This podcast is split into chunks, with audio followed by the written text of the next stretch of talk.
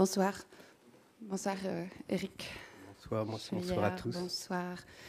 On se retrouve euh, sur cette grande scène dans une configuration euh, un peu inhabituelle pour Christophe et Eric, qu'on a plutôt l'habitude de retrouver dans le petit écrin de la salle en bas pour entendre Christophe lire des extraits euh, du marathon autofictif, cette entreprise littéraire qui a plus de dix ans, euh, mais enfin dont les dix premières années ont été réunies en, un, gros volume, comme, euh, comme tu dis, et, dont tu, tu, lis une heure précise. religieusement tous les mois dans, dans, la petite salle. Alors une petite entorse au programme ce soir pour évoquer ce, ce, livre qui vient de sortir, L'Arche Titanique, aux éditions Stock. Et hum, avant même que, d'en discuter un peu, on va alterner entre des moments de, lecture et de, discussion avec Eric, qui a accepté de se, prêter au jeu de la discussion pour une fois. Et on le remercie. Rentrons dans le texte. L'arche titanique, Éric Chevillard. C'est un vrai lit de camp de broussard, toile rêche et crue, tendue sur une structure de bois pliable. Inutile de songer à dormir là-dessus, mais on ne saurait en effet être mieux alité pour suer les poisons du palu, de la fièvre jaune et du beriberi. Je l'ai installé dans la galerie des espèces disparues. Quitte à paraître d'emblée exagérément catastrophiste, mais cette longue salle accueille aussi les espèces menacées et je ne suis donc pas moins raisonnablement pessimiste que les conservateurs du muséum, qui ont jugé opportun de les exposer ensemble. Celles qui ne sont plus et celles qui semblent condamnées, peut-être pour n'avoir pas à déplacer ces fragiles spécimens quand ils passent d'un statut à l'autre. Tant il est vrai que le vieillard qui tousse ne s'enrhumera pas davantage dans la chambre froide de la morgue. Préparons-lui son lit là tout de suite. Hein. Mais je ne suis pas ici pour dormir, ni a fortiori pour mourir. Au milieu de ces créatures naturalisées, je me trouve plutôt en forme, plutôt alerte, et même ingambe. Mais ce mot ne dit plus très bien ce qu'il veut dire. Il a du plomb dans l'aile, des chevrotines dans la fesse. Peut-être n'est-ce pas un hasard qu'il me soit venu à l'esprit justement ici, dans la galerie des espèces disparues, pour dire le contraire de ce qu'il voulait dire. Quand un mot disparaît, une ombre soudain éclipse un petit coin du monde, comme lorsque se ferme la paupière du dernier individu d'une espèce, la paupière de velours. Ou serait-ce un pétale de myosotis? De l'hypotrague bleu, par exemple? Ou la paupière d'écaille de la grande tortue de Rodrigue. Une espèce s'éteint, un nuage s'arrête devant le soleil, une bourrasque souffle la bougie, tous les plombs sautent, ce livre ne sera correctement lu que dans l'édition en braille. Mais il paraît que la nuit n'existe plus, mangée par les illuminations urbaines. Alors je me trompe, et ce doit être plutôt une tache de lumière qui indique la place du mot ou de l'animal effacé là cette blanche lumière du vide qui aveugle les morts. Ce n'est pas l'obscurité que nous devons craindre, propice aux spéculations fécondes et aux accouplements, mais la lumière, donc la lumière qui foudroya en plein ciel la roussette rougette. Ce renard volant frugivore, apparenté à la chauve-souris, quand une chose n'existe plus, elle ne peut plus être nommée que par une périphrase. Nous retournons aux balbutiements, aux approximations, à ce désespoir lyrique dont parlait Julien Gracq, écrivain français omnivore apparenté au poirier qui augure la fin d'un monde créé par le Verbe. Est-ce malice innocente, cruauté cynique ou plus vraisemblablement une nouvelle manifestation de la tragique insouciance humaine? Je ne saurais le dire. Mais au milieu de la galerie des espèces disparues et menacées, trône l'horloge dorée monumentale de Marie-Antoinette, retirée en 1794 du clocheton de la chapelle du Petit Trianon et offerte au muséum par la Convention. Je recopie le cartouche à la lueur de ma torche au risque de mettre le feu aux poudres. La puissante et implacable mécanique du temps qui passe et dévore toute vie est exposée là rutilante, son squelette bien, bien découplé, plus dentu et préhistorique encore que celui du tyrannosaure de la galerie de paléontologie voisine et sur lequel nul n'a pris soin non plus de jeter une fourrure, comme s'il était impensable de jamais à aucun moment se la couler douce. Elle sonne impitoyablement après un grincement plus inquiétant encore de ses vieilles articulations, les heures, les demi-heures et jusqu'au dernier sale quart d'heure que vivent pistés, traqués, braconnés, encagés les ultimes représentants des espèces en péril.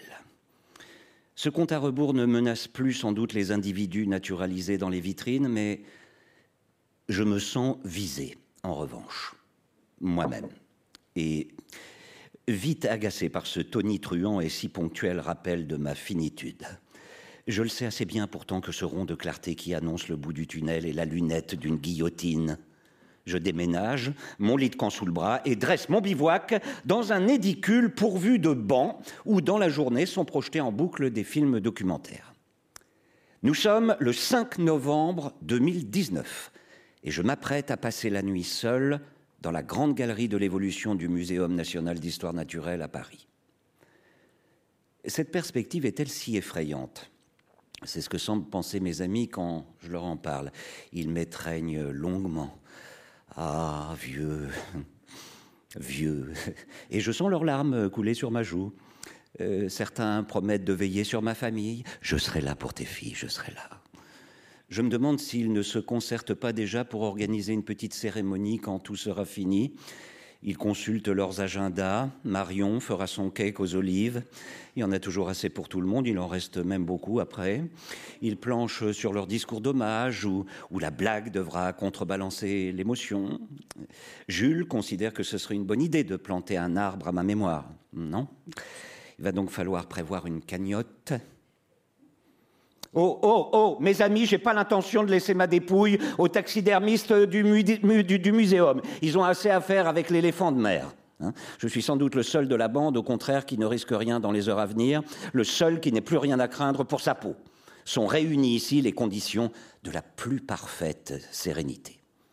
Ces toisons soyeuses, ces pelages, ces peluches, n'est-ce pas ce qui depuis toujours rassure l'enfant craintif dans le grand vide noir de la nuit?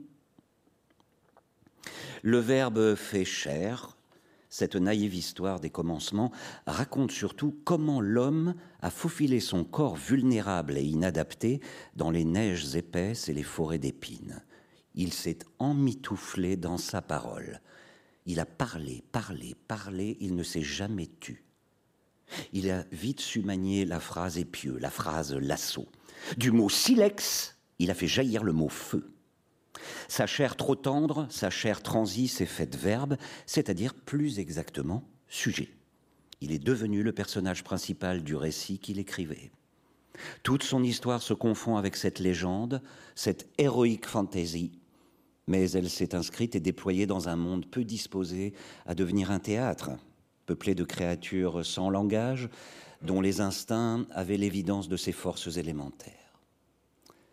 Voici l'homme, soudain, avec ses mots, avec ses idées, avec ses inventions. Tout ce baratin performatif, il assèche ou inonde, lève des terres ou les tasse, il sème ou il déboise. Rien dans l'état ne lui convient jamais. Le monde ne s'ajuste pas à son rêve, mais la notice de son taille est, est traduite dans toutes les langues. Il va pouvoir le transformer à sa convenance. Sans doute fut-ce à l'origine la condition de sa survie, plaide son avocat. C'est pourtant le début de la grande séparation, du divorce de l'homme et de la terre. L'être humain présente d'ailleurs toutes les caractéristiques de l'extraterrestre. Monstre glabre et technophile aux dessins obscurs, assoiffé de conquête, il capture, il asservit, il exploite. Il n'y a guère que très exceptionnellement quand il se fait dévorer par un tigre ou un squale, ou plus banalement quand il nourrit au goutte à goutte le moustique dans sa chambrette, qu'il tient modestement son rang dans la chaîne alimentaire. Mais quel est son biotope? Quelle est sa planète? L'œil rond de la plupart des animaux n'est pas tel en réalité. Il n'y a pas plus douce amande. L'homme le voit ainsi pourtant car les bêtes toujours le regardent avec stupéfaction, comme une créature n'ayant évidemment rien à faire en ces lieux et qui désingue toute chose vivante ou inanimée avec son laser. D'où vient-il? D'une étoile morte depuis des milliers d'années des millions d'années certainement, avec laquelle il échange encore des clins d'œil quand il erre dans la nuit avec son lamparo en quête d'un nouveau crime à commettre. Puis, au petit matin, armé cette fois de sa hache, il déboise d'un geste auguste des milliers d'hectares au profit des céréaliers, ainsi se procure également la paille nécessaire pour naturaliser avant leur disparition les animaux sylvestres que cette déforestation condamne car sa mauvaise foi lui tient lieu de piété et déplace aussi les montagnes. On m'a confié un gros Tokiwoki PTI. Je dois pouvoir joindre à tout moment le service de sécurité pour le cas où, par exemple, je tomberais dans un escalier. Mais euh, si je crie, oh, on vous entendra pas. Mais oui, mais si j'ulule, si je rugis, non plus. Et si je barille, alors peut-être qu'un chasseur d'ivoire à Louis Fine viendra vous achever et arracher vos incisives. PTI, protection du travailleur isolé. Ah, mais tous les écrivains devraient en être équipés en permanence. Je déambule avec ma torche. On m'a prêté aussi une torche. Un œil de nyctalope, de hibou cyclope. Je suis le roi borgne de ce royaume des aveugles aux yeux de verre. Je me contredis déjà. Avec la lumière, comme dans la Genèse, apparaissent les bêtes. Je les invoque que l'hippopotame soit. Ah ben ça marche, le voici, l'hippopotame. Puis j'éteins la torche, il disparaît. Je rallume, il se rassemble vite fait dans le halo. Je ne me connaissais pas ce pouvoir. Mais la torche pèse, c'est une lourde torche. Alors je dois la coincer sous mon bras pour prendre des notes. Euh, j'écris le coup au corps en retenant mon souffle afin de la maintenir immobile et d'éclairer suffisamment la page de mon carnet l'inconfort de l'affût n'est pas moindre ici que dans la nature sauvage. Je sens venir les crampes et le rhume. Je progresse en cherchant mes mots dans la galerie souterraine, dans le labyrinthe des grottes, dans la forêt primitive, comme si le compteur de mon pavillon avait disjoncté pendant une partie de Scrabble. C'est ridicule. Je dois réveiller mes instincts endormis de chasseur-cueilleur, ressusciter l'Apache, le trappeur, au moins euh, le petit scout euh, toujours prêt. Voici justement un local technique dont la porte est restée entr'ouverte. Alors je me glisse à l'intérieur, ombre parmi les ombres. Un câble d'ordinateur est enroulé dans un coin sur une caisse. Les réflexes reviennent. Je fonds sur ce serpent. Ma main, comme une serre, se referme sur lui. Je le tiens. Quelques nœuds habiles. Cette science de la liane hein, et du chanvre que je possédais sans le savoir, inscrite dans mon cerveau reptilien, avec les notions de crochet inculquées par mon arrière-grand-mère, je tresse une parfaite bandoulière qui soutient ma torche, libère mes deux bras et m'étrangle de façon tout à fait insupportable. J'attendrai de n'avoir plus qu'un souffle pour appeler à l'aide, je m'en fais la promesse. Puis je vérifie que le voyant on du Tokiwoki s'allume bien quand je pousse le bouton. Je dois pouvoir alerter le camp de base à tout moment. Je suis seul le risque de faire de mauvaises rencontres est donc tout à fait nul. Cependant, le responsable du service de sécurité a cru bon de me montrer comment exécuter l'imparable kata qui change la torche en massue, et d'un coup, il éteint toutes les lumières dans le crâne de l'agresseur. PTI PTI J'ai essayé de reproduire ce moulinet contendant et, bien failli m'assommer, en effet. Quand je le maîtriserai mieux, je ne me raterai pas. Si la salle des espèces disparues baigne dans l'obscurité la plus élémentaire, la nuit originelle à retrouver, quelques lumières tamisées, ou serait-ce de lointains feux de brousse, prolongent le crépuscule dans la grande galerie de l'évolution. Quatre niveaux, dont deux étages en coursive et un sous-sol consacré au milieu marin et même à l'insondable plaine abyssale, je pourrais me croire à bord d'un paquebot. Un paquebot en détresse, encalminé dans le creux de la vague une seconde avant le naufrage, seul sur le Titanic. Tout au fond, à l'horizon, un morse et deux ours blancs dérivent sur un morceau de banquise. Allons-nous vraiment heurter cet iceberg et sombrer corps et biens Je souris à ma peur, si naïve, tout en m'agrippant de mes dix doigts au bastingage. Il me semble entendre les premières mesures de Plus près de toi, mon Dieu. Puis je me raisonne Le Titanic Il y avait 2213 humains sur le Titanic. Or, je ne vois autour de moi que, que des animaux, du crin et de la plume j'ai bien plutôt embarqué sur l'arche de Noé. Aurais-je été choisi entre tous les hommes pour représenter l'espèce, seul garant de sa survie? Alors je fais le compte de mes qualités et de mes défauts. Bon, moi ou un autre.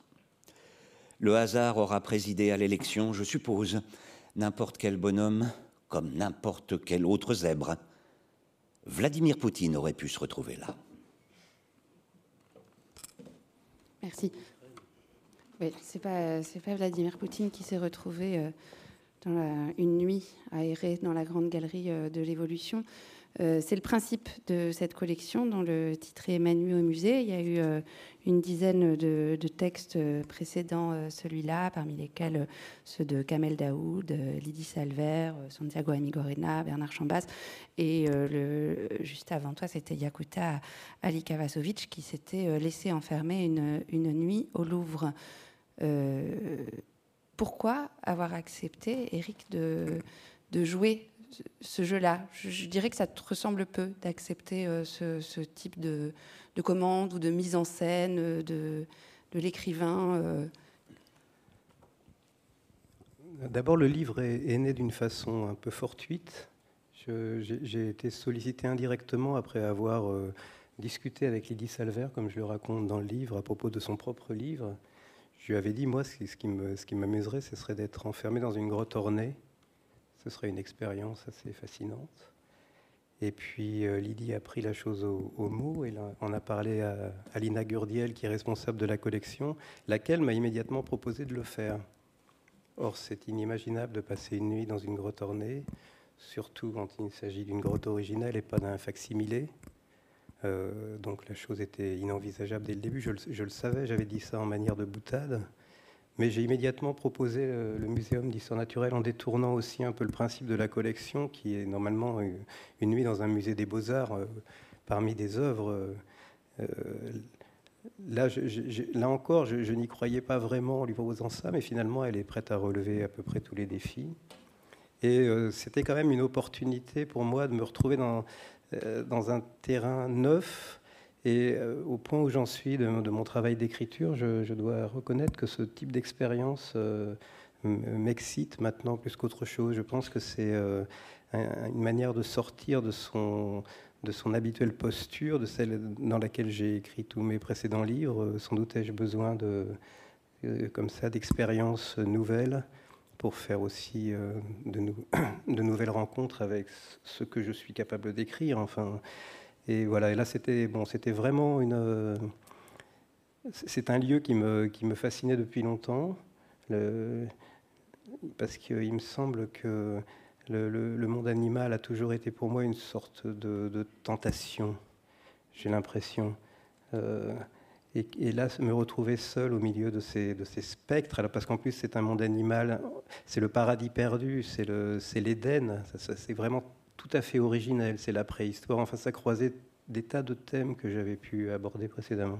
Oui, parce que euh, c'est un livre dans lequel tu, déplores euh, l'absence d'animaux dans, la littérature contemporaine, sauf, comme tu viens de le dire, euh, dans la tienne. Il suffit peut-être de s'en tenir à, quelques titres. la nébuleuse du crabe, Sans Laurent Houtan, pour ne citer que. As eu L'explosion de la tortue, zoologique qui était publié chez Fata Morgana. Les premiers étaient euh, aux éditions de Minuit. Et puis il y a même eu euh, euh, La ménagerie d'Agathe. Oui, c'est vrai. Je, pense que les hommes m'ennuient un peu. Leurs histoires, on les connaît, on les, on les, on les, on les a même vécues soi-même pour, pour la plupart. Le, répertoire des situations a été à peu près exploré. Et euh, les animaux me semblent à chaque fois la possibilité pour moi de, me, de retrouver une source vive, quelque chose de, de nouveau, une manière nouvelle d'occuper le monde, de l'habiter. Donc peut-être qu'une langue va suivre, une langue va s'ébrouer également, ou se prendre son essor, enfin retrouver des sortes d'instincts ou de réflexes animaux animaux. Et, donc, euh, euh, j'aurais même cette tentation, si, un jour Alina Gurdiel ou crée une collection dans laquelle on nous propose de devenir un animal, par exemple, je, je suis prêt à devenir un, un lynx, un orang-outan ou une colombe, et euh, faire, faire cette expérience du monde, du vieux monde, pouvoir l'habiter différemment, avoir des, des regards à une autre hauteur, des, préoccupations légèrement différentes, une, manière de me représenter les, volumes différents. Euh, justement, à ce propos, euh, c'est quelque chose qu'on observe aujourd'hui, alors dans la littérature, en, tout cas des, textes euh, qui explorent ces frontières-là. je pense à tout cet intérêt pour, euh, pour ce qu'on appelle le, vivant. Alors, euh, on peut citer euh, Vinciane Després, dont le dernier livre faisait parler des poulpes, Baptiste Morisot, qui a travaillé sur les loups, Natacha Martin, qui raconte une expérience avec un ours. Ce sont des livres que, tu as lus, qui suscitent ton intérêt? Tout à fait, j'ai lu ces, trois livres-là. Vinciane Després, elle, invente même une littérature animale qui est quelque chose d'assez beau, parce que comme elle parle depuis un point de vue autorisé, par exemple, elle, a le poème de la pie. Et le poème de la pie, c'est l'énumération de tout ce qu'on peut trouver. Alors, en fait, oui, parce qu'avant les poulpes, elle a travaillé sur les oiseaux. Oui, c'est ça. par exemple, je ne le connais pas par cœur, mais elle va dire euh, perles, pièces d'or, euh, chapelet, enfin, une sorte d'énumération qui devient assez belle et on, finit par comprendre que c'est le contenu d'un nid de, pie. Donc, elle est, et, selon, alors l'idéal serait de trouver une, une langue qui puisse correspondre aux manières d'être euh, de chaque animal. Donc, on ne peut pas s'empêcher de faire un peu d'anthropomorphisme et de ramener sans arrêt ça à l'expérience humaine. mon idée serait véritablement d'essayer de, dans zoologique, euh, dont tu parlais tout à l'heure, il y avait aussi cette, euh, tentation, cette tentative plutôt de, trouver une langue adaptée à, l'énergie de, chaque espèce. Par exemple, il y a un dialogue de suricate, donc il parle en phrases très brèves, très rapides, sont s'interrompant eux-mêmes sans arrêt, d'une langue très mobile. Bon, l'éléphant va avoir une langue plus, évidemment, plus lente. Il faudrait pouvoir se régénérer à ces, à ces existences-là, qui finalement sont très semblables aux nôtres dans, leur, dans, leur, dans leurs objectifs, dans leur, dans leur stratégie, mais qui sont des vies muettes, à peu près muettes et voilà, il me semble que pour un écrivain, ça peut être intéressant d'imaginer comment nommer le monde depuis le point de vue d'un animal. Euh, donc dans ce, dans ce livre-là, tu t'intéresses évidemment aux espèces disparues ou, menacées et tu fais un, un parallèle avec euh, les mots en, voie de, de disparition. C'est quelque chose euh, de la même manière qui est déjà présent euh, dans, tes livres précédents. Euh, j'ai réouvert Le désordre azerty. À vrai dire, je me demandais s'il y avait une entrée animaux, mais, c'est sur zoo que je suis tombée, qu'on n'a pas le droit de prononcer zoo, je vous le rappelle. Et, et, cette phrase, car la littérature, mieux que le zoo, a vocation à être un conservatoire de la vie animale, laquelle se confond ici exactement avec la vie lexicale non moins menacée. Oui, d'ailleurs, là, je, me sens menacé. Je ne sais pas si c'est par la nuit ou par la lumière, mais je peux disparaître à tout instant, je vous, je vous l'annonce. Il, y a, quelque chose. Alors, je me suis amusé à faire ce parallèle. Enfin, amusé. Euh, c'est un peu théorique, mais je, fais souvent ce parallèle entre la menace qui pèse sur le monde animal et la menace qui pèse sur la langue, puisque des mots disparaissent, des animaux disparaissent. À chaque fois qu'un animal disparaît, un point de vue sur le monde euh, disparaît également. À chaque fois qu'un mot nous est ôté, c'est aussi une manière de, le nommer. Donc on a l'impression que ça, s'appauvrit de toutes parts, que les cercles se resserrent autour, de, autour d'un homme de, de, plus en plus euh, de laconique et de plus en plus réduit à ses, à ses cris et à ses, à ses pleurs. Euh, il se trouve que les, noms des animaux sont, toujours des mots magnifiques, que, l'enfant apprend souvent à parler à travers une littérature qui est constituée beaucoup de figures animales. Euh, beaucoup d'enfants savent miauler ou aboyer avant de savoir dire papa et maman. Donc il y, a un rapport de l'enfance à l'animal, il y a un rapport de, notre, apprentissage de la langue, passe curieusement beaucoup par des histoires d'animaux, comme si les deux choses étaient, liées. Euh, je ne sais pas de quelle manière, alors que l'animal est peut-être parce qu'on peut faire parler l'animal, je ne sais pas. Je voudrais que Christophe lise un, bref passage à ce propos. Les animaux légendaires n'ont jamais eu d'autre corps que leur nom. Le catopéblas, le phénix, le dragon, le griffon, le basilic, la licorne ou la manticore. C'est dire l'importance de ce baptême. Quand un animal disparaît, son nom se vide à moitié de son sens. Son sang n'est plus qu'un demi-mot, une momie.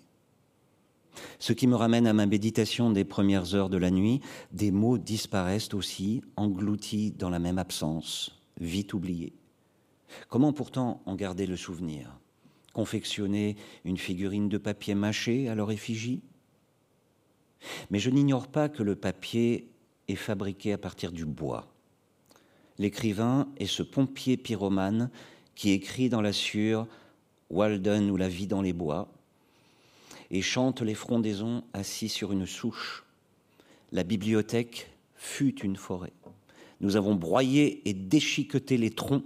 Nous n'avons gardé que quelques planches pour les rayonnages, comme nous avions débité le prunier après avoir cueilli tous ses fruits pour construire l'armoire aux confitures.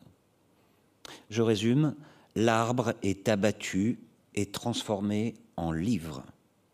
Le singe meurt qui ne pouvait vivre que dans ses branches, après quoi il ne reste plus qu'à pilonner le livre.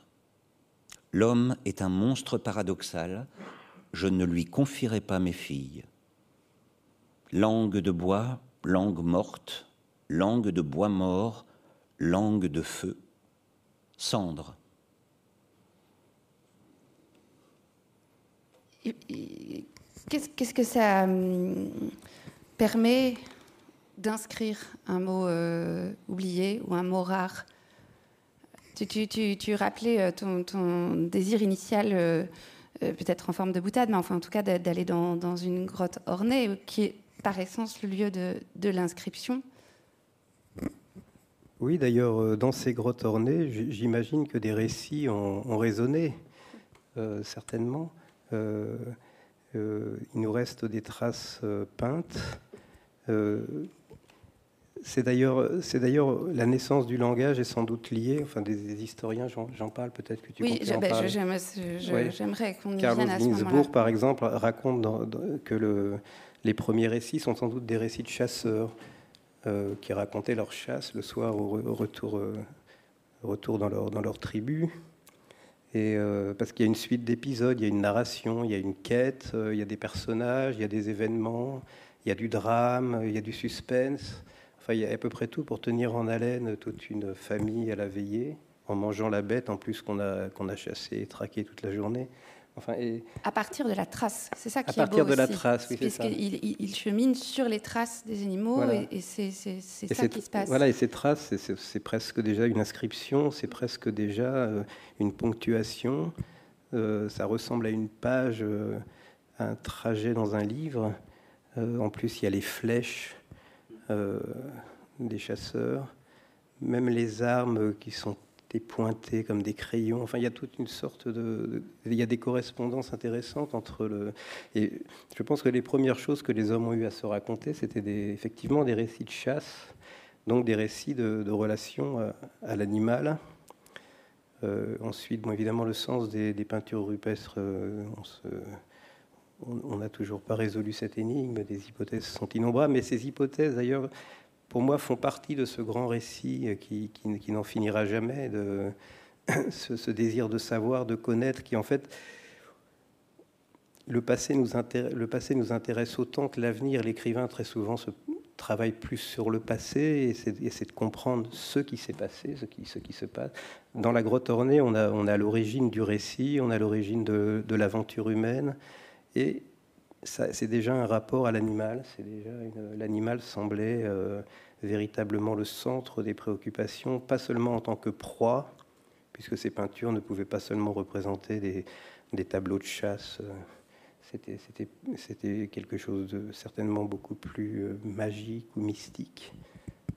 Et j'imagine que les récits, qui d'abord devaient être des récits assez prosaïques de chasse, ont pu devenir déjà des sortes de poèmes ou de chants, de chamanisme, etc. Il y a dû y avoir autour de, autour de cela à peu près toutes les formes de littérature ont dû pouvoir euh, naître sous une forme évidemment extrêmement euh, primaire, mais mais, euh, pour en revenir à cette idée de, l'inscription et du mot menacé ou en voie de, disparition, quel, est le, geste qui est le tien, celui d'auteur, quand, quand tu écris, choisis de, comme mot un gambe?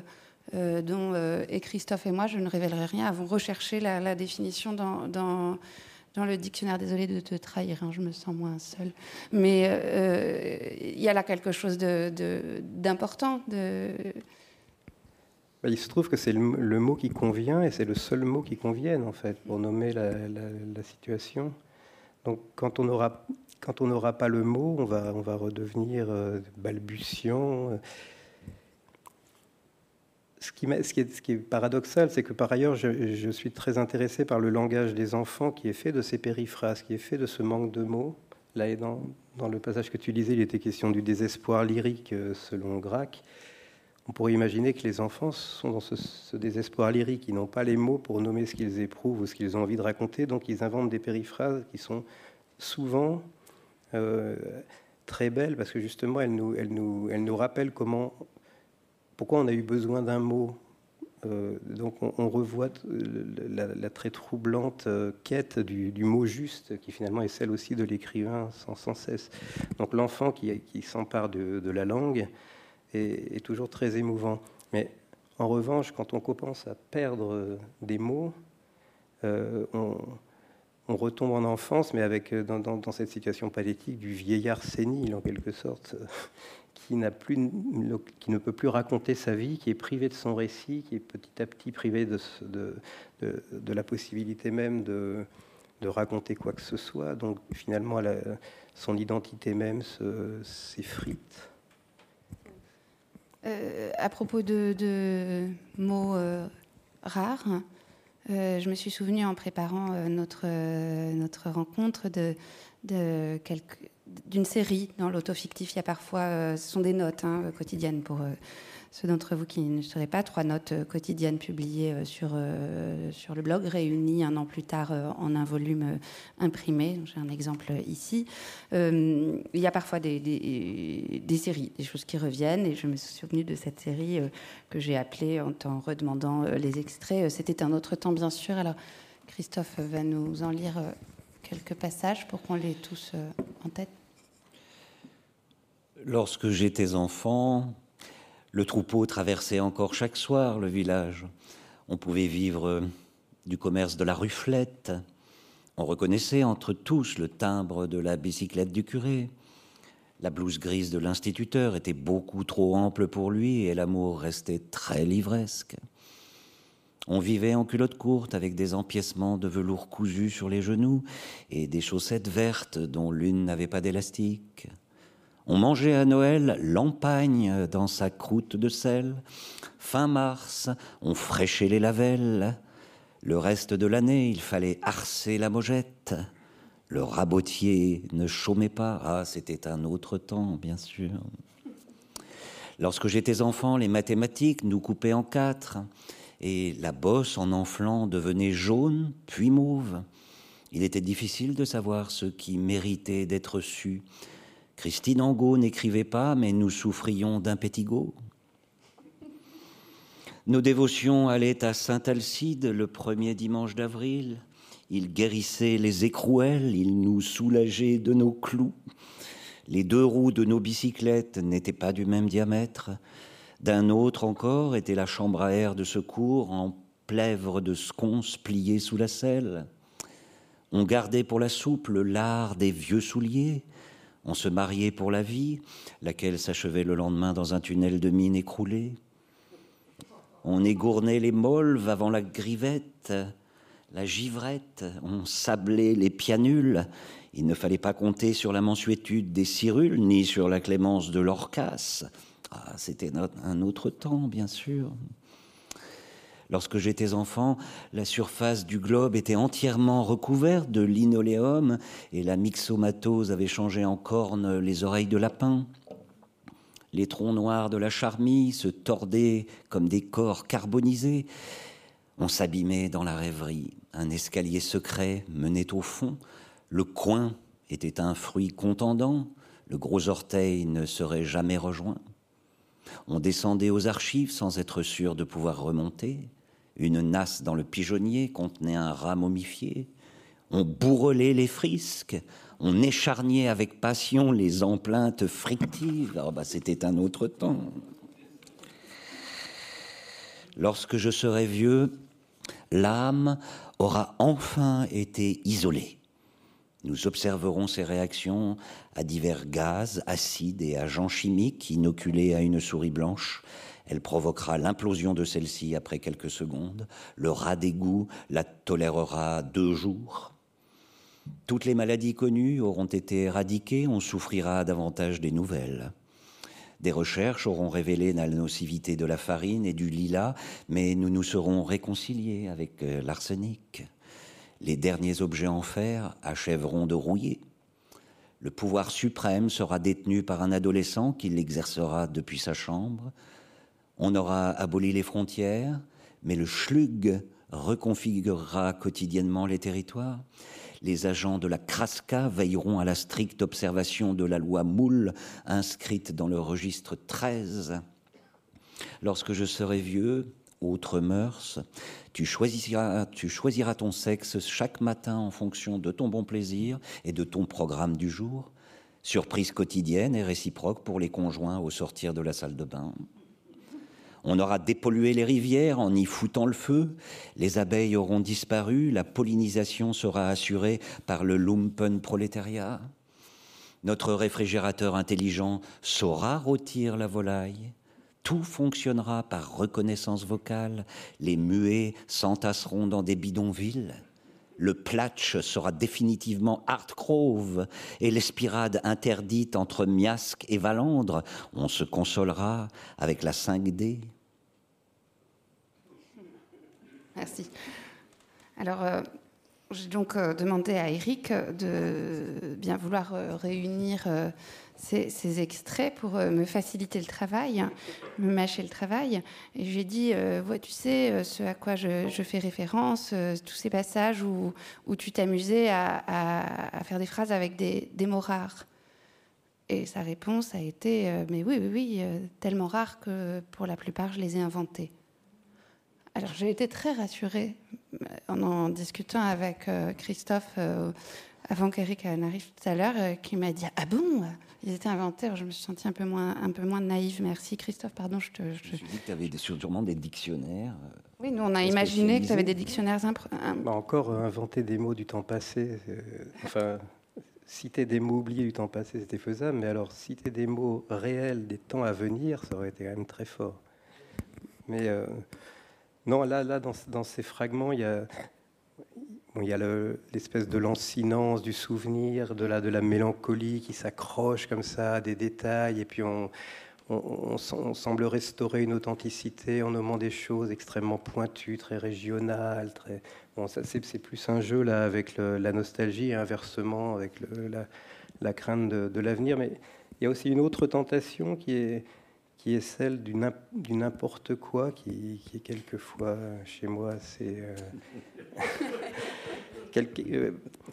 c'est pas qu'il y ait de l'ineffable, mais c'est que, justement tout peut être dit et c'est assez agaçant. Donc on aimerait pouvoir aussi dire des choses qui, qui le, rien, l'absence, le, non-sens, la- l'absurdité, puisque le, mot arrive avec son autorité, il légitime ce qu'il note, il en crée immédiatement une représentation solide euh, qui devient immédiatement un piège aussi. C'est le paradoxe de l'écrivain qui cherche toujours le, mot juste et qui, est embarrassé quand il le trouve parce qu'il il doit arrêter sa, quête. Et donc quelquefois, et quelquefois il y a une lassitude aussi de la, de la justesse, de l'harmonie, de la, de la cadence, de la belle phrase qui, semble vouloir faire un sort à ce qu'elle, à ce qu'elle saisit. Et je, c'est vrai que assez régulièrement, j'ai ces, sortes de crises euh, de délirium très mince littéraire et la tentation de créer des mots, ce qui est très difficile de créer des mots en fait. Euh, encore une fois, notre pauvre imagination ne sait que combiner. Je me rends compte en les entendant que c'est toujours des mots qui sont, qui sont excessivement euh, expressifs et qui recourent à des syllabes, qui, collent des syllabes qu'on a déjà entendu dans d'autres mots, toujours des mots très forts, un peu outrés, grandiloquents, un peu emphatiques. Là, en l'occurrence, il s'agissait aussi de, jouer avec, une fois encore, ces, postures du regret, de la, de la mélancolie, de la nostalgie. Ce qui n'est pas tout à fait la même chose que les, les espèces que je cite dans l'Arche Titanique, qui sont, pour le coup, effectivement, l'animal ayant disparu, le mot qu'il nommait aussi. Euh, quelquefois, ce mot n'a jamais été réellement utilisé puisqu'on a constaté la, disparition de l'animal en, trouvant ses, ossements.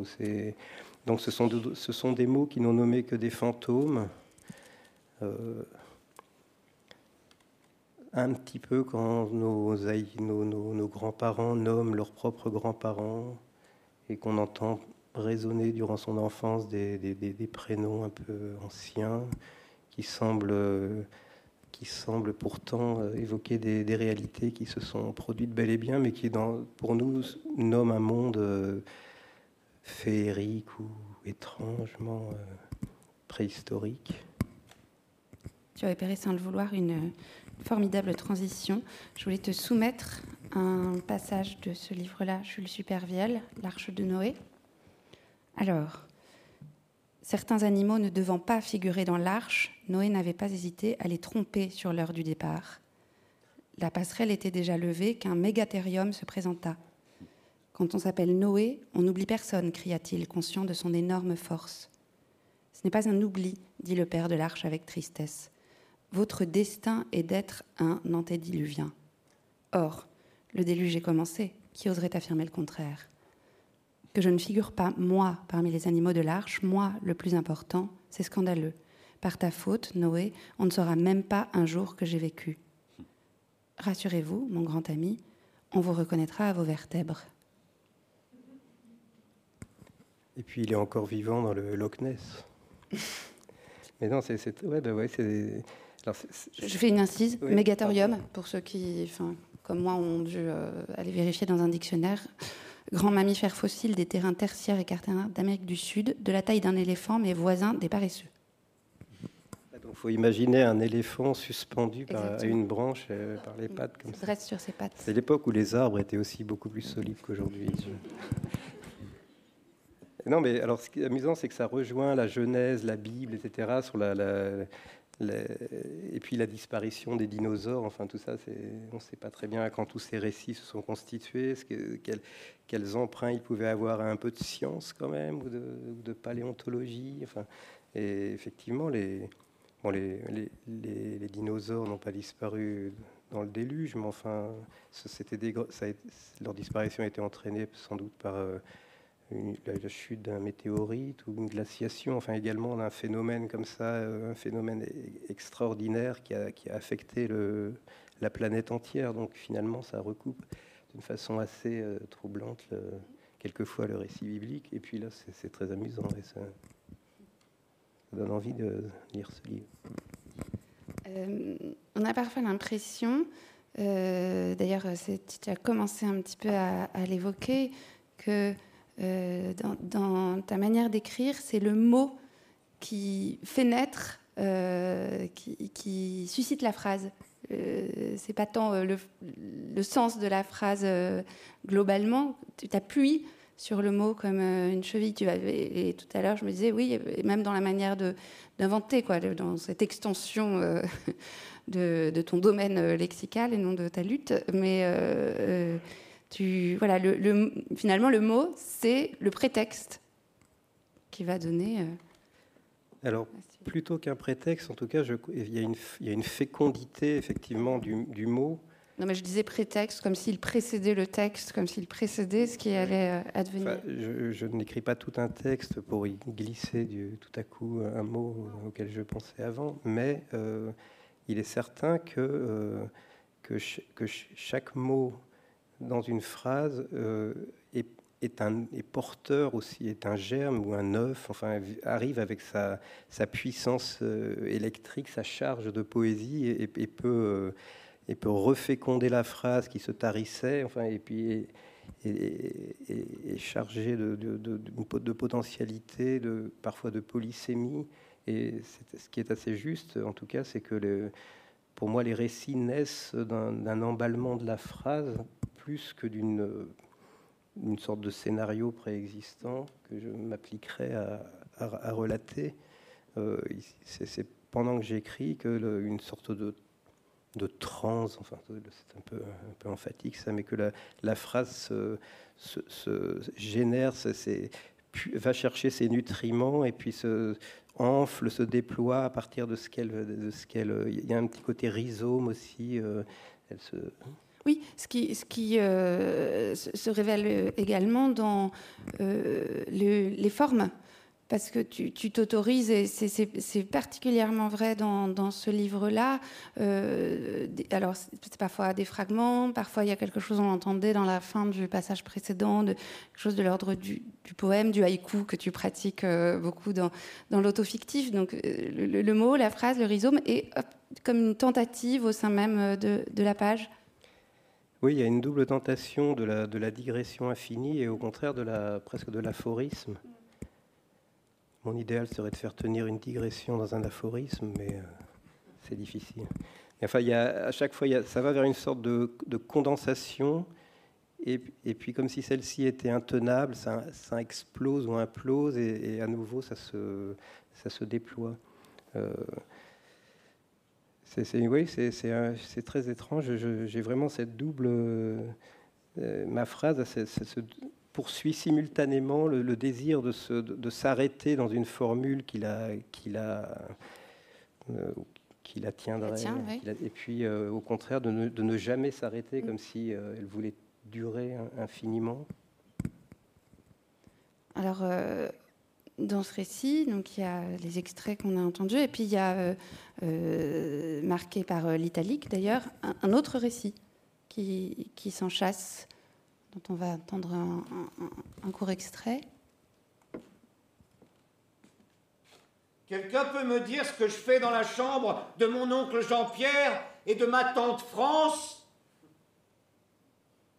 S'il vous plaît!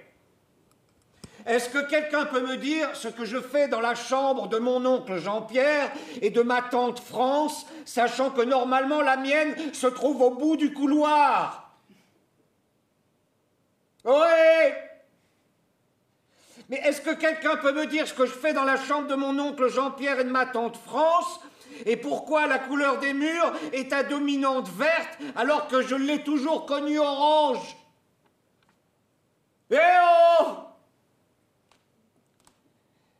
Nous sommes le 17 octobre 2019 et je me réveille dans la chambre de mon oncle Jean-Pierre et de ma tante France, au premier étage de la maison de mes grands-parents, au Vigan, près de Limoges, où je viens de toute évidence de passer la nuit. Or, cette maison fut vendue en 2015 après la mort de ma grand-mère Camille, que mon grand-père Henri, mort lui-même en 2009, lequel ses frères et sœurs appelaient Riri, appelaient Mimi. Elle n'appartient plus à la famille, c'est la maison de l'enfance, la maison des vacances heureuses. J'y suis venu pour la dernière fois en 2013 pour le centième anniversaire de ma grand-mère. Jamais je n'y suis venu en octobre, de toute façon. Et puis ma chambre se trouve au bout du couloir. Pas au bout de ce couloir d'ailleurs non plus. Au bout de ce couloir, il y a les toilettes. Et sur la droite, un décrochement conduit à un second couloir au bout duquel il y a une chambre. Cette fois, on y est. Enfin non, justement pas, puisque je me réveille dans celle de mon oncle Jean-Pierre et de ma tante France, la première à droite dans le premier couloir qui en compte quatre, deux de chaque côté, la deuxième à droite est celle de ma tante Catherine et de mon oncle Jean-François, et la première à gauche est celle de mes cousins. Lionel et Stéphane et la suivante, tantôt celle de ma tante Madeleine et de mon oncle Jean-Marc, tantôt celle de ma tante Bernadette, sœur jumelle de ma tante Madeleine et de mon oncle Jean-Max, quasi homonyme de mon oncle Jean-Marc. Puis il y a encore une salle de bain commune. My day! My day!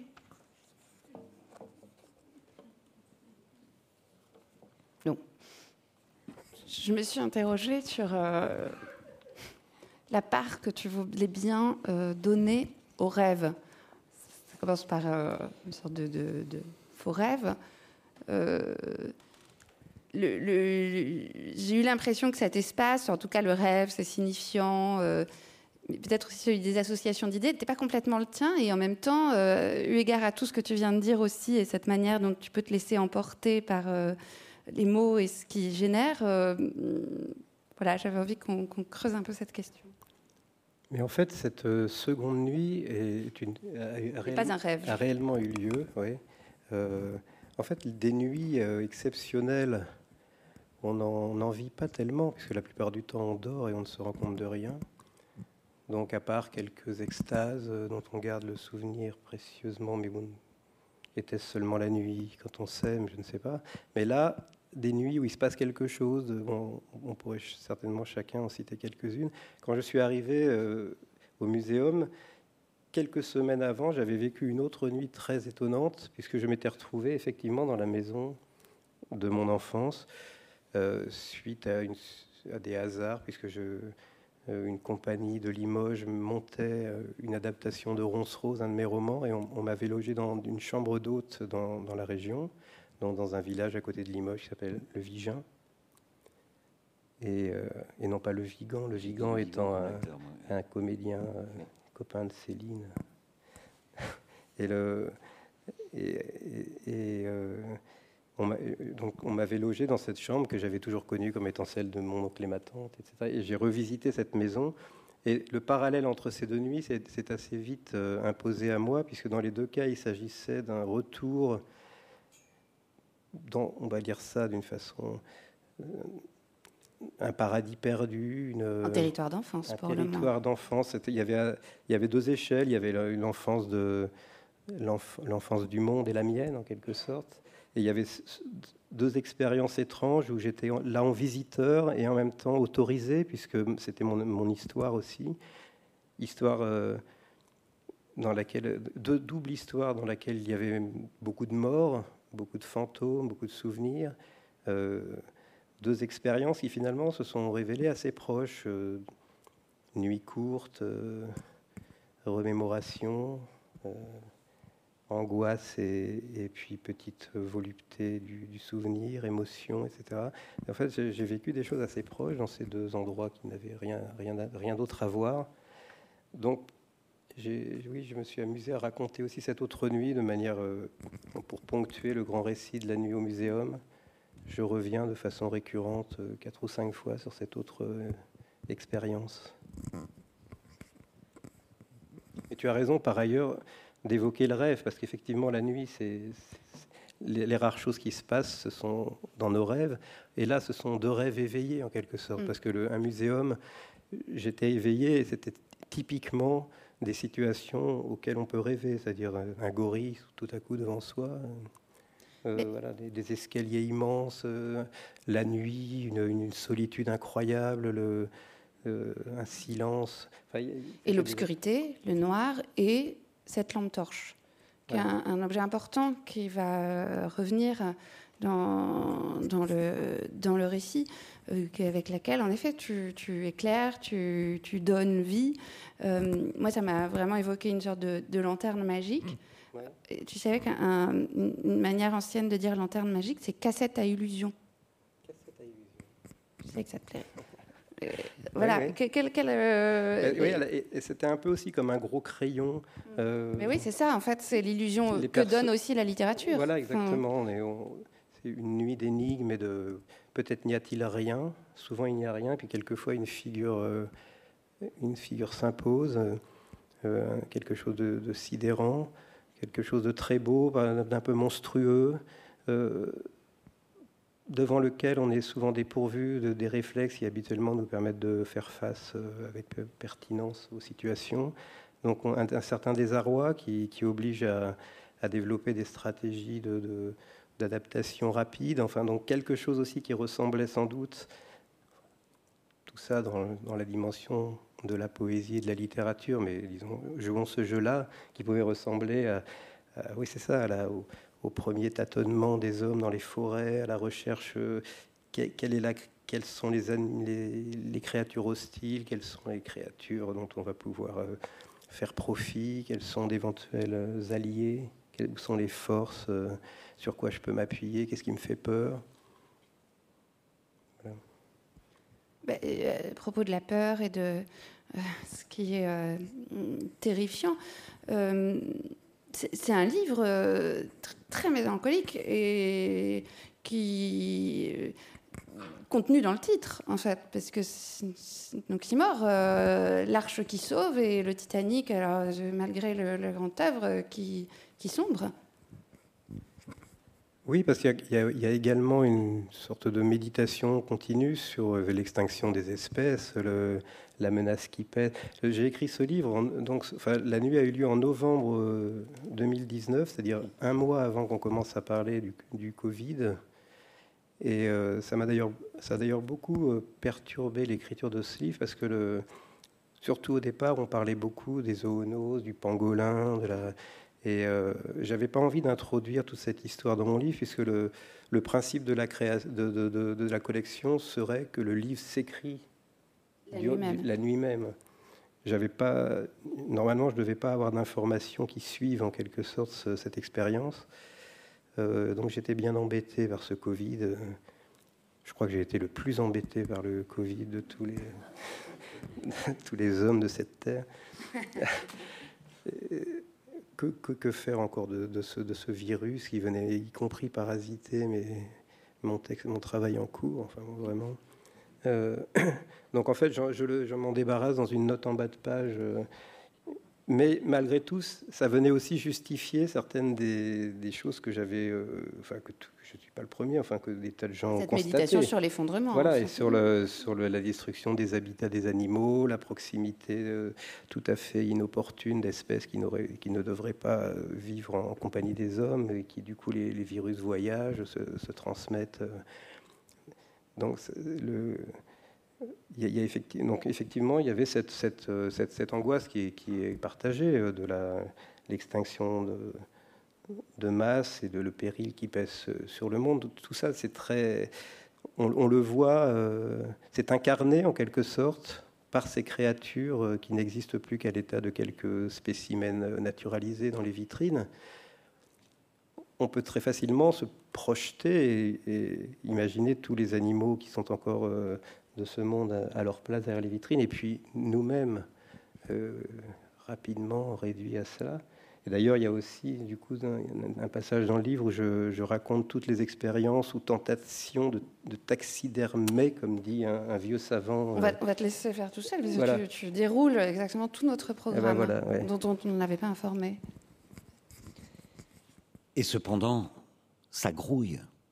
La vie n'a pas quitté ses morts. Ces grands animaux statufiés, figés dans leur cuir comme des pâtés en croûte, bougent encore. Ça respire. Je ne suis pas le seul vivant dans la nuit muséale. Ça s'active même sacrément. Les parasites sont à l'ouvrage. Ils dépiotent ce qui fut si patiemment cousu. Même une bête, naturalisée il y a trois siècles, excite leur appétit. L'éléphant reste un beau morceau on eût dit que le corps, enflé d'un souffle vague, vivait en se multipliant. Combien d'écrivains, même reliés plein cuir, trouvent encore des lecteurs voraces après si longtemps? Hmm? Viande fraîche, ce grand pingouin du XIXe siècle dont l'espèce est aujourd'hui éteinte. Soupe du jour, cette tortue de Bourbon sans descendance depuis 1840. On va se régaler. Les mythes s'attaquent aux fanères, plumes, écailles, ongles ou griffes. Les dermestes, ou du moins les larves de ces coléoptères prolifiques, dévorent les graisses, les os, le cuir, la fourrure. Pour ma part, je lutte contre le sommeil avec une combativité nouvelle. Mes paupières sont lourdes, mais j'ai noué mes cils à mes sourcils. Puis j'envisage de moindre intégralement de savon arsenical. Ce serait la solution, mais où en trouverais-je? Mis au point en 1773 par un pharmacien de Metz, Becker, l'usage de celui-ci fut hélas abandonné en 1983. J'en connais pourtant la formule par cœur arsenic blanc, sel de tartre, camphre, savon blanc et chaud. Ah, si seulement j'avais sous la main tous ces composants. Les spécimens ainsi traités sont moins importunés par les mythes et les dermestes. Aux temps anciens, les taxidermistes talquaient même le plumage et les vieilles dentelles de certains oiseaux d'un dérivé pulvérulent où l'arsenic était mélangé à du sel marin et de l'alun calciné. Il peut être risqué aujourd'hui de restaurer ces pièces. On s'affuble d'un masque à gaz, comme à la guerre. On emprunte aux démineurs son trébuchet pour y peser nos gestes. Le savon arsénical, devenu volatile dense avec la poussière dans le rayon de soleil qui allume l'œil vitreux du toucan éventré sur l'établi. Le muséum voudrait être une extension du vivarium, du terrarium, de l'insectarium et de l'aquarium. Hmm. Hmm. C'est avant tout un musée. Ce qui m'apparaît dans le faisceau de la torche, ce sont des œuvres, des œuvres encore, les œuvres des hommes. Pièces uniques, manufacturées, dépendantes du contexte historique et géographique de production, et cependant travaillées par un style qui permet à l'œil aguerri du spécialiste d'en désigner, sinon imparablement l'auteur, du moins la provenance, l'atelier dont elles sortent. École anglaise ou école française? Façon de faire. Lulu ou Célestine, la petite modiste qui atteint les plumes de ce casoar? Quel savetier a verni ce sabot? Quel tailleur a cousu les ourlets et les revers de ce daim? Un animal mort est voué à la putréfaction. Il faut beaucoup de soins et de compétences pour déjouer cette malédiction. La résurrection des corps que peuvent espérer de mieux les bêtes dont l'âme s'éteint avec le souffle. Contrairement à celle de l'homme, on le sait, qui monte en zigzag dans le ciel vide comme une fusée d'artifice qui fait long feu. Le taxidermiste arrive après le carnage. Il maquille la scène de crime. Il relève la girafe. Il regonfle l'hippopotame. Il chatouille le chimpanzé pour lui rendre son rire. Il restaure le tableau de chasse toute sa peau tendue comme une voile, il confectionne un vrai cerf-volant. Bien sûr, le temps s'arrête, tout mouvement reste suspendu, mais dans la nature aussi, souvent, l'animal se fige, aux aguets, en arrêt. Puis, ne fait-il pas nuit? C'est l'heure du repos. À l'exception de moi et de quelques autres parasites, tout le monde dort ici. Pourtant, mon oreille de broussard perçoit des bruits légers, des crépitements, des craquements. Le cuir travaille. Tous vêtus de peau de chagrin, ces beaux animaux. Ils se rétractent inéluctablement et il en résulte de grands dommages, des plissements, des, des craquelures, des déchirures. Chaque spécimen conservé ici possède sa fiche d'intervention où sont consignés tous les travaux de restauration nécessités par les dégradations dues aux accidents, au vandalisme ou à l'inévitable usure du temps, ainsi que la nature des soins prodigués. Tenez, prenons le zèbre de Grévy. Non seulement l'espèce est aujourd'hui très menacée, mais en plus le spécimen naturalisé du duc d'Orléans est vraiment dans un sale état. Jules Grévy, le duc Philippe d'Orléans, est-ce que l'expression drôle de zèbre n'aurait pas été inventée pour désigner cet animal en particulier qui semble avoir laissé une forte empreinte dans l'histoire de France avant même d'intéresser l'histoire naturelle? Hmm. D'un autre côté, je peine un peu à me remémorer ses victoires militaires et ses réformes politiques. Il n'était pas Austerlitz? La séparation de l'Église et de l'État, c'est pas lui? Le vote des femmes non plus, l'abolition de la peine de mort pas davantage. Alors qu'a-t-il donc fait de si remarquable? Notre zèbre. Un représentant de l'espèce fut offert en 1882 par le gouvernement d'Abyssinie à Jules Grévy, alors président de la République. L'homme d'État, raillé par les chansonniers de l'époque pour sa légendaire pingrerie, aura au moins très gracieusement donné son nom à l'animal.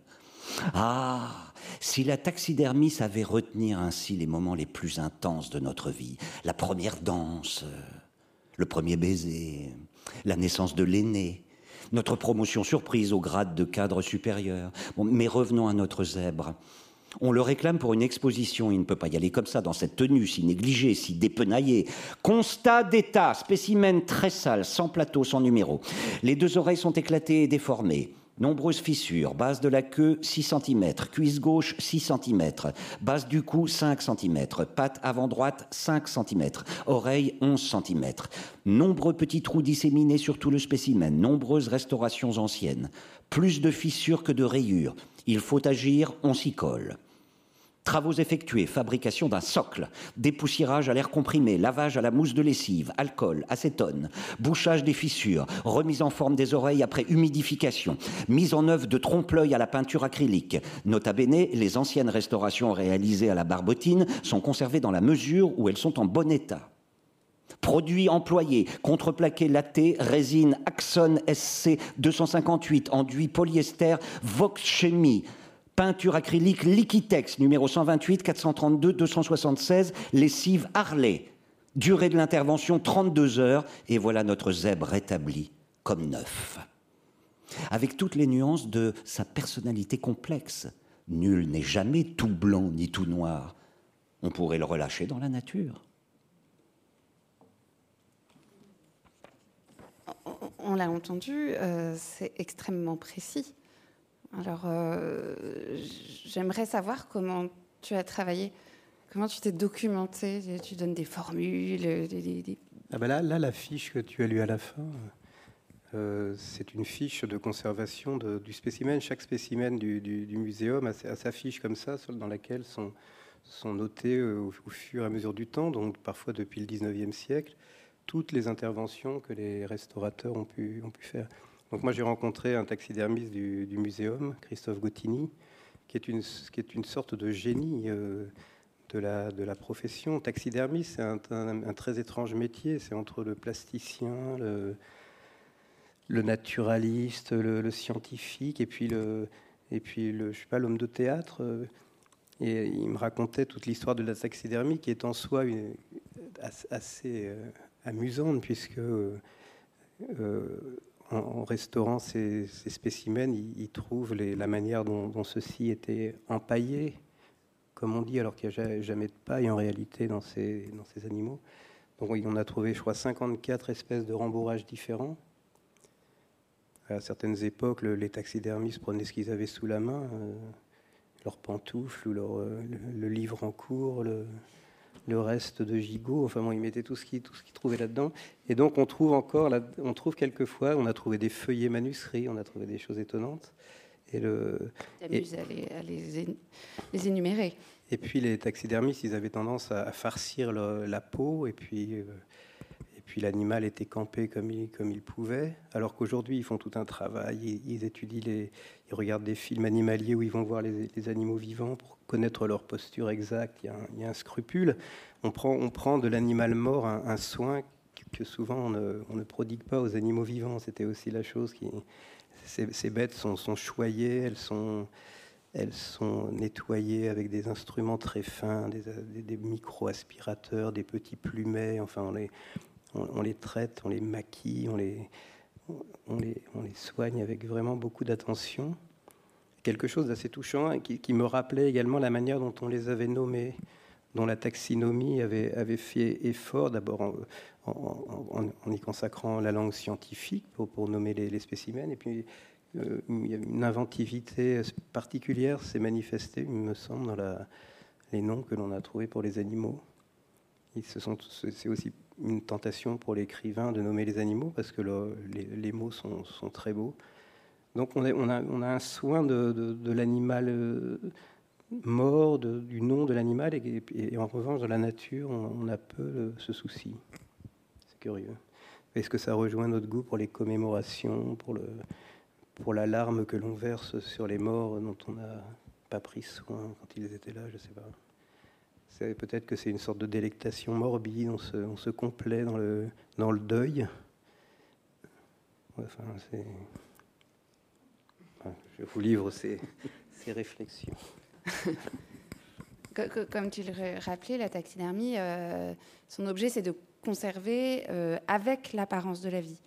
Euh, si on applique cette définition à la littérature, tu critiquerais une littérature qui aurait l'apparence de la vie? Alors oui, c'est une bonne question. Le, réalisme en littérature, mais là en l'occurrence, il s'agit de, il s'agit presque de de rendre justice à nos victimes en quelque sorte. Donc euh, on, va cesser de plaisanter avec, euh, avec, elles. Euh, alors que l'espace du songe, de la spéculation, qui, est pour moi la littérature, on n'a pas, ce, respect à, manifester envers le réel, me semble-t-il. On peut au contraire le, le fuir ou le, renier ou s'en affranchir ou le, vomir. Euh, c'est même la littérature sert peut-être à cela. Euh, donc c'est pas du tout le, même geste en fait. Je rappelle l'adage peut-être que, vous, vous dites conjointement à la fin de chaque étape marathonienne. Heureusement, il n'y a pas que la vie dans la littérature. Euh, avant de conclure par un tout dernier petit instant de lecture, j'ai une question à te poser. Euh, donc, c'était la nuit du 5 au 6 novembre 2019. L'autofictif, ça fait un petit peu journal. Euh, donc, euh, j'ai cherché dans les volumes celui de 2019. 5 novembre, c'est pas ça, puisque c'était le, matin du 6. Je voulais savoir ce qui avait été écrit euh, dans le 6 novembre. Que n'ai-je pas découvert? Tu te souviens? Pas du tout. Hmm. Hier soir, 6 novembre, Christophe Bro a une nouvelle fois bouclé en vainqueur la sixième étape de son marathon autofictif. La performance inspire le respect, même si le lieu choisi pour l'accomplir, la Maison de la Poésie, nous oblige à la réviser quelque peu. Alors, deux hypothèses. Soit, soit cet homme ment, soit la soirée a commencé à la Maison de la Poésie. Ou alors je n'y étais pas, c'est peut-être une des fois où je, l'ai raté. J'ai vraiment, j'ai regardé plusieurs fois s'il s'agissait bien du 5 novembre, euh, du 6 novembre 2019. C'est très étrange.